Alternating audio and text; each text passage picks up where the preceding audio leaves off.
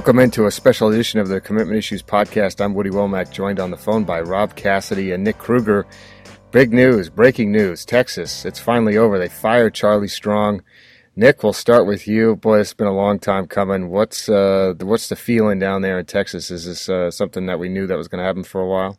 Well, yeah, I, I don't think that's a surprise to anybody. I, you know, coming out of last week, I had said that you know there might have been a feeling of optimism uh, as far as far as uh, the job that he was doing towards the end of the season relative to how he started the year.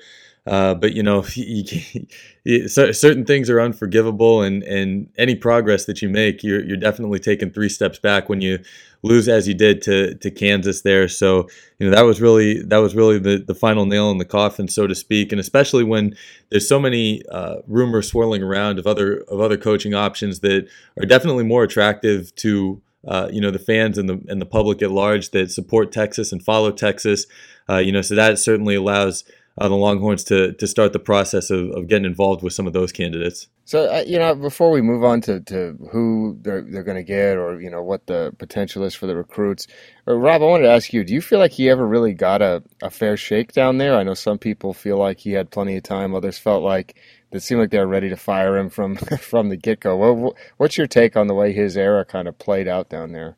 Uh, I suppose it it it depends on how you define fair shake.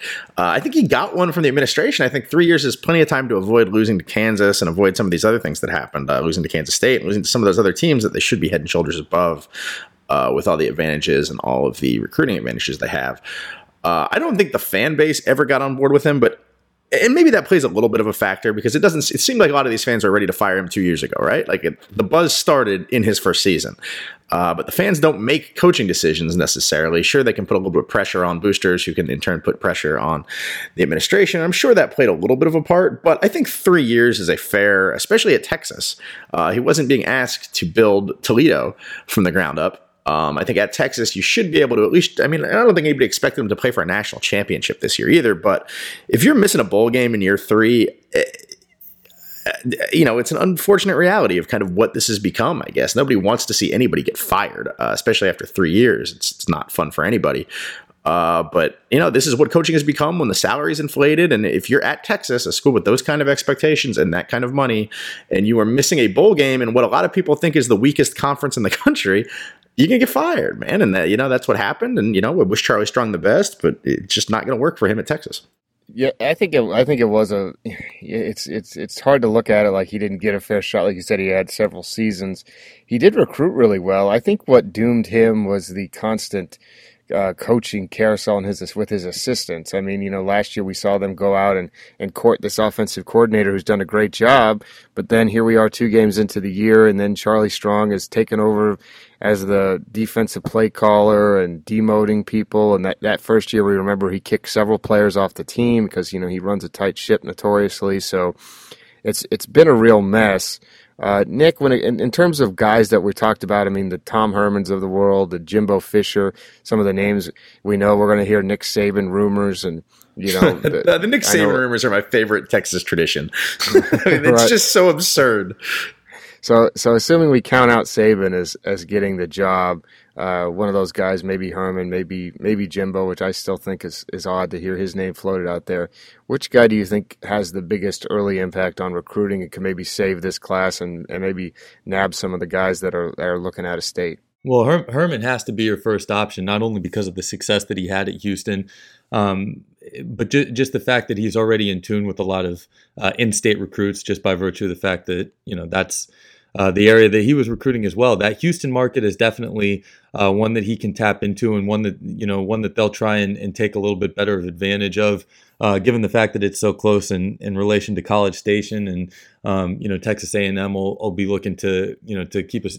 I mean, well now now since we're talking about coaching situations, I mean Texas A and M's uh, is is somewhat up in the air as well, depending on who you ask. So with a little bit of instability there, if Herman gets the job in Texas and is able to uh, capitalize on on maybe some perceived uncertainty uh, at Texas A and M, you know that's that's that's an, that's an area that that they can really take advantage of. We all know that you know Texas really wanted to get Marvin Wilson, for example, and uh, you know and he's out of the Houston area and obviously not not he's not an option for Houston itself, but you would think that with Tom Herman's uh, you know ability to get along, his his charisma to uh, with with the players, um, you would have thought that given given the backing that he would have had at Texas, that would have been a much more feasible option for for them to try and secure a recruit like him. So uh, you, you got to start with him just for a variety of reasons and give him the first crack at things. And if it doesn't shake out well with him, uh, then you start looking elsewhere. Yeah, and look, if you're Herman, this is, and I wrote about this a little bit from the LSU perspective on the website. This, I mean, there are a lot of factors going on right now that are kind of conducive to you being able to have some success at Texas, right? Baylor's a mess. Texas Tech might be looking for a coach in the near future. Who knows? They're down. LSU is looking for a coach who recruits Texas, mm, you know, constantly. Um, so and A&M is not what they were three years ago. So if if you're if there's a time to go into Texas, which is traditionally the power recruiting and otherwise in that area, uh, and really kind of reassert yourself as the dominant power, this is it, right? I mean, it seems like a perfect storm of factors where everybody else is down uh, that had made progress in the last five years. You know, you had your you had your emergence of Baylor, Texas Tech was on the upswing not too long ago. A&M was viewed as the top dog for a little while. Now it seems like that window is open again where the Longhorns can kind of assert themselves and be the Longhorns again if they can get the right guy in there. So, you know, I think Herman would be insane not to accept this job right now.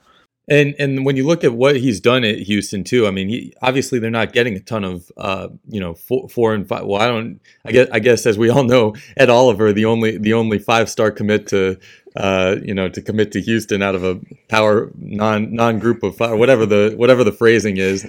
But but generally, you know, he's he's having to find those guys um, you know, that maybe slipped through the cracks a little bit. He has to do a little bit of it. Uh, him and him and his staff, I should say, have to do a little bit more, you know, scout, scouting and analysis on guys before they bring them into the program. And and if you can operate successfully on that level, and then infuse it with a lot of the young talent that Texas already has, because make no mistake, there's a lot of strong young players on that Texas team right now and uh, the turnover, not just for Herman, but if any any qualified coach that comes in there, you know, it's not it's not a total gut job. I mean, there's a lot of good things uh, left in the cupboard for whoever takes over that program. And when you've got a guy that can uh, meld all those ingredients together, um, you know, you've got yourself a pretty tasty cake in the oven, right?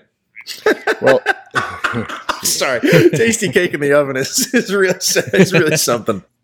So you know, I know we're, we're we're kind of assuming at this point that it's going to be Herman. I, I think he's going to you know look at some options for sure. But if we if we run down the list, Nick, real fast, do, do you think some of these guys? Okay, you mentioned Marvin Wilson. Does does he take a look at Texas if the right coach is hired? Do you think, or has the the ship sailed on him? I think if Jimbo goes to LSU, uh, Marvin's a lock to LSU. So okay. and that and but if that doesn't end up happening and Herman goes to Texas and they do that in quick enough order, and you know and Herman and Herman has the good sense to make Marvin a priority, you know, there's there's definitely something to be said for that. I think I think it's a possibility. Uh, how about how about five star linebacker Baron Browning? Any chance that they get back in the mix there? Mm, no, no, they're out. Um, I, I, would safe to say Jeffrey Okudah. What do you think? Yes or no?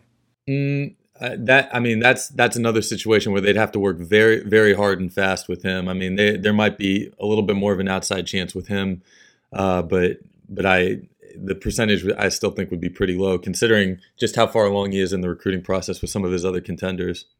Yeah, that's something that we have to really weigh is that no matter who the new coach comes in, I mean, you've got guys who've taken official visits elsewhere. Some of these kids early enrollees, and you know, for them to change their mind a week or two yeah, before they're set to, to you know enroll and set foot on campus, that's going to be a, a tough a tough pull for sure. So uh, we'll wait and see who the man is in Texas, and uh, we want you to keep listening to Commitment Issues. Find us on iTunes.